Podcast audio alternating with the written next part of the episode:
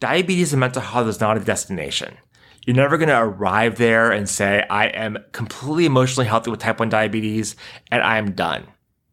It is something that requires ongoing work and ongoing effort. And I promise you that if you engage in the ongoing work and ongoing effort, you're going to be successful and diabetes will become so much less of a big deal in your life. I promise you that. But you have to put in the work. Welcome to the Diabetes Psychologist Podcast. I'm your host, Dr. Mark Heyman, and I invite you to join us as we talk candidly about the emotional challenges of living with type 1 diabetes. We'll give you actionable strategies to help you face these challenges head on, reduce your stress, and most importantly, live a full life without letting diabetes get in the way.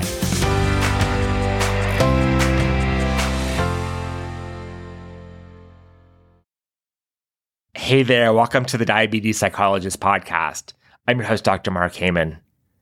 As 2021 comes to a close, I want to take some time and reflect on my biggest learnings about diabetes and mental health from this year.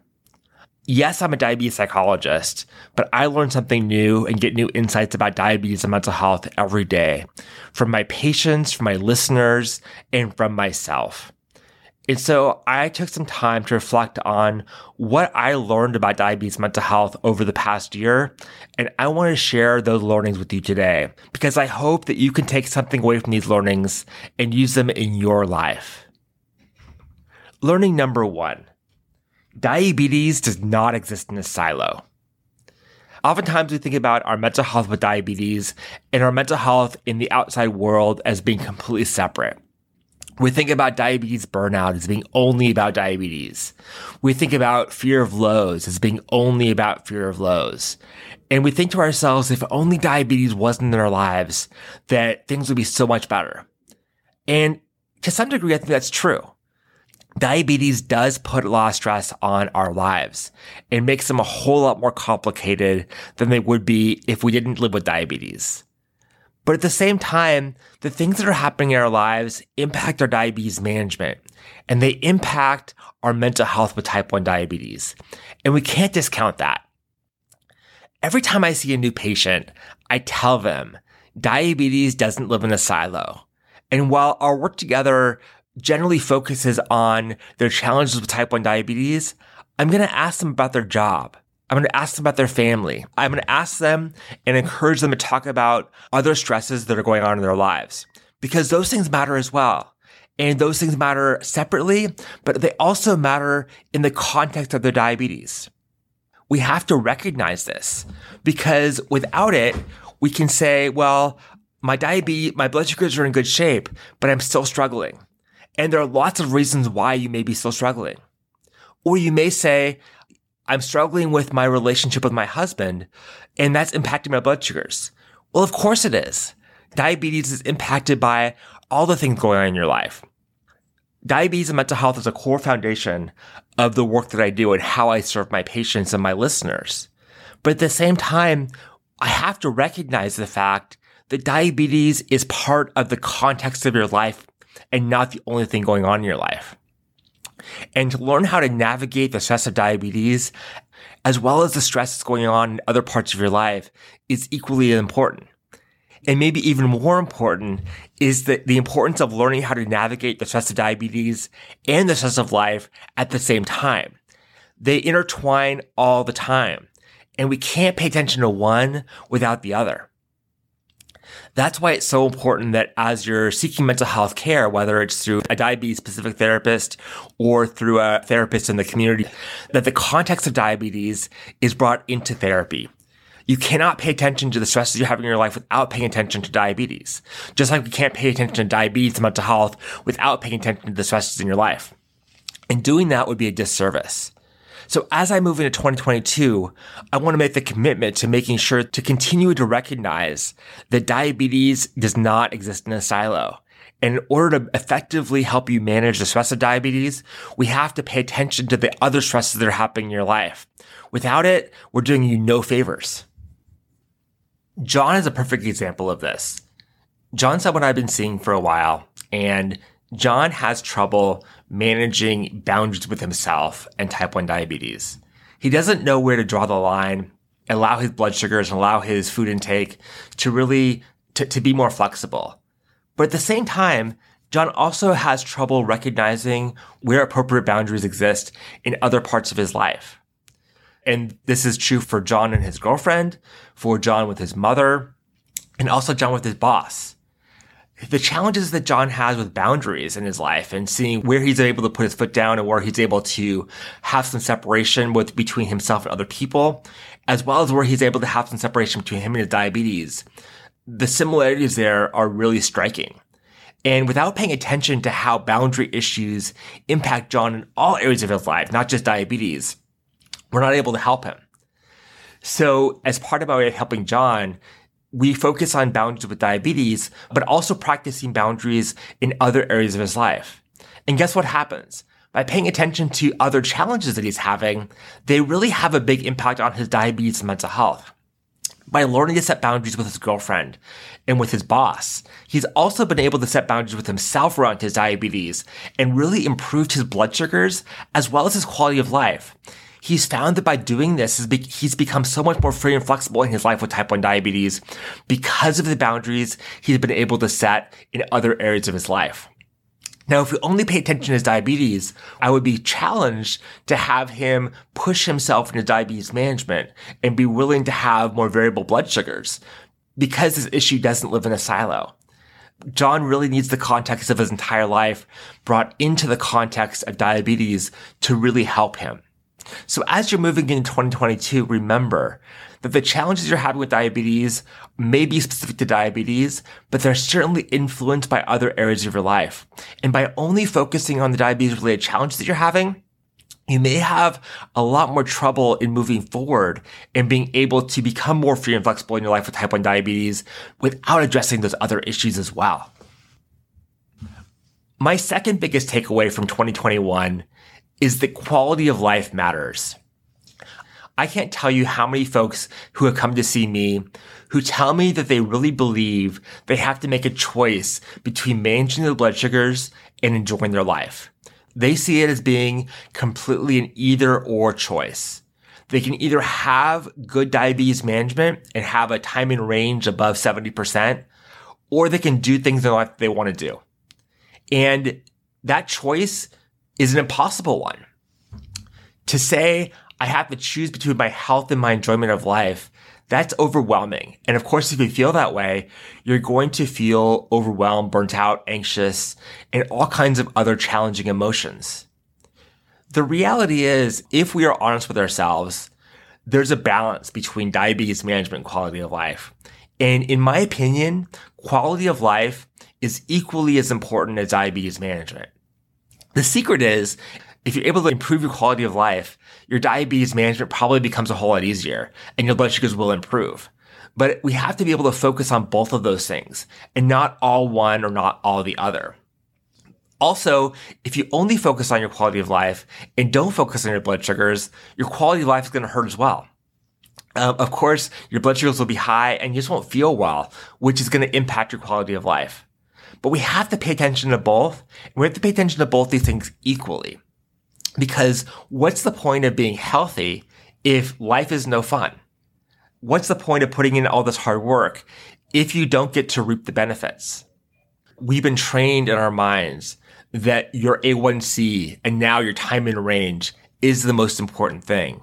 And don't get me wrong, it is important, but it's not the only thing. Your quality of life matters. And you have to be able to enjoy life, enjoy food, enjoy exercise, enjoy activities, even if that means not having perfect blood sugars all the time or allowing your blood sugars to be more variable than you really want them to be. That requires what I call distress tolerance, being able to tolerate the fact that your blood sugars aren't always going to be in range and not from a point of view of how you feel physically, but how you feel emotionally when you see those numbers that are a little bit more variable than you want to. Of course, you want to make sure that your blood sugars are in range because you want to feel the best that you can physically. If you don't feel well physically, that is going to impact your quality of life.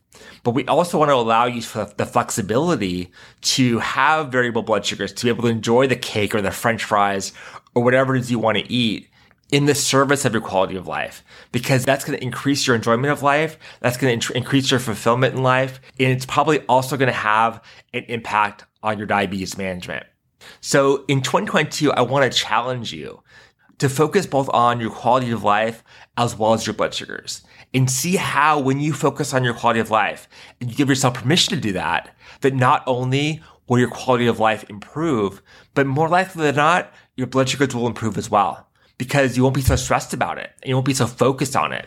And that in and of itself is going to help your quality of life. My third learning from 2021 is the importance of taking small steps every single day to meet your goals. And this is to meet your diabetes management goals, but also to meet your goals in general. For those of you who don't know, in 2021, I wrote a book. The book will be out in early 2022, and the book is called Diabetes Sucks and You Can Handle It. And I'm really excited to be able to share this with you in the new year. And I'll be having a couple podcast episodes giving you a preview of the book uh, coming up in January. But the reason I'm telling you this is both to get you excited about the book, but also to tell you the process of writing the book and what I learned about myself and my diabetes management in the process of writing the book. Now, the book is about 45,000 words. And to give you some context, it's about 200 pages when it comes out. It's a lot of work. I started writing the book in early June and I finished the first draft in early September. So over the course of three months, I wrote about 200 pages. And the way I did it was I wrote every single day, but I wrote for small amounts of time, an hour, half an hour. And every day I made an effort to write more. And no matter how slow I thought I was going, I was making progress towards my goal. I took small steps every single day to get there. And eventually, and actually before I realized it, I was done. Now, sure, I had a lot of editing still to do, but at the end of the day, those small daily steps got me to the end of that book. The same thing is true for you and your diabetes management. You may feel overwhelmed with everything you have to do. Your doctor may tell you they want you to get your time in range up from 60% to 75%. And that may feel overwhelming. But what is one small step you can do today to get yourself there? To get yourself started on that journey? Can you choose to have iced tea rather than a regular soda for lunch? Can you choose to fast uh, for the first couple hours of the day to allow your blood sugars to st- remain stable? It's those small steps that you take every day in your diabetes management that really have the biggest impact. But just as important as impact, they also give you a sense that you can do it. Trust me, I with my book, I've been trying to write this book for three or four years, and I say, well, I'll get to it when I can. I'll, I'll, I'll take a couple hours here and then a couple hours in a couple weeks. And guess what happened? It never got done, and that left me feeling discouraged.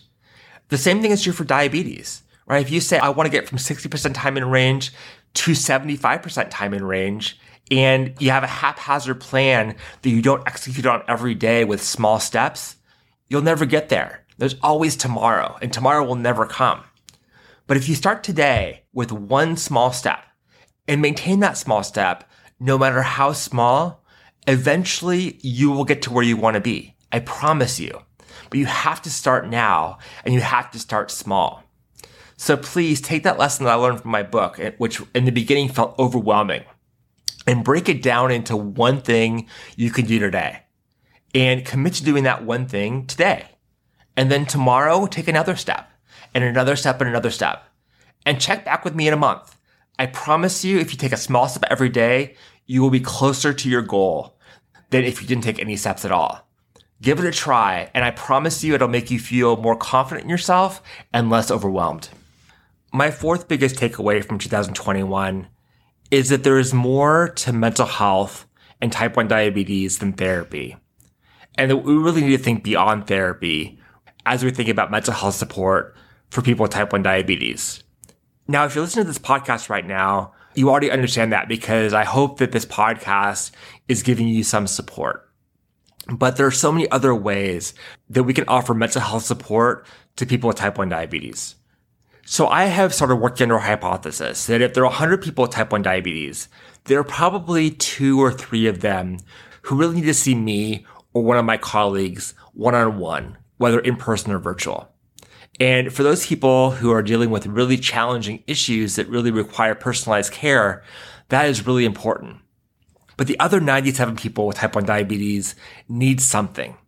And that something is not necessarily me, or that something is not necessarily therapy. Certainly they may benefit from therapy, but that's not exactly what they need. They need other types of support. And so I have learned, and the Center for Diabetes and Mental Health has grown to a point where we're able to offer a variety of resources to people with type 1 diabetes, all from a podcast to therapy and everything in between. And as you're thinking about your mental health and type 1 diabetes, I want to challenge you to think about what sort of support do you really need? Maybe that answer is therapy. Maybe that answer is listening to this podcast every week or binge listening whenever you have a specific challenge you want to deal with. Maybe it's scrolling Instagram and seeing that you're not alone in your challenges. Maybe it's reading a blog post. Maybe it's going on a hike with other people with type 1 diabetes. There are so many ways that we can support people with type 1 diabetes and their mental health that don't have to include a mental health professional. Certainly there's a time and place for a mental health professional to be part of your care, but I want you to think about it more broadly. The very real challenge aside from the fact that there are so many other resources available, is that there are not enough diabetes familiar mental health professionals. And so to be able to offer other types of services that are scalable and helpful for people, I think is a huge benefit to our community. So as you're thinking about your mental health moving forward, I want you to remember there are so many ways you can get support for your type 1 diabetes that don't have to include therapy. And I want you to continue to push forward and continue to access those resources.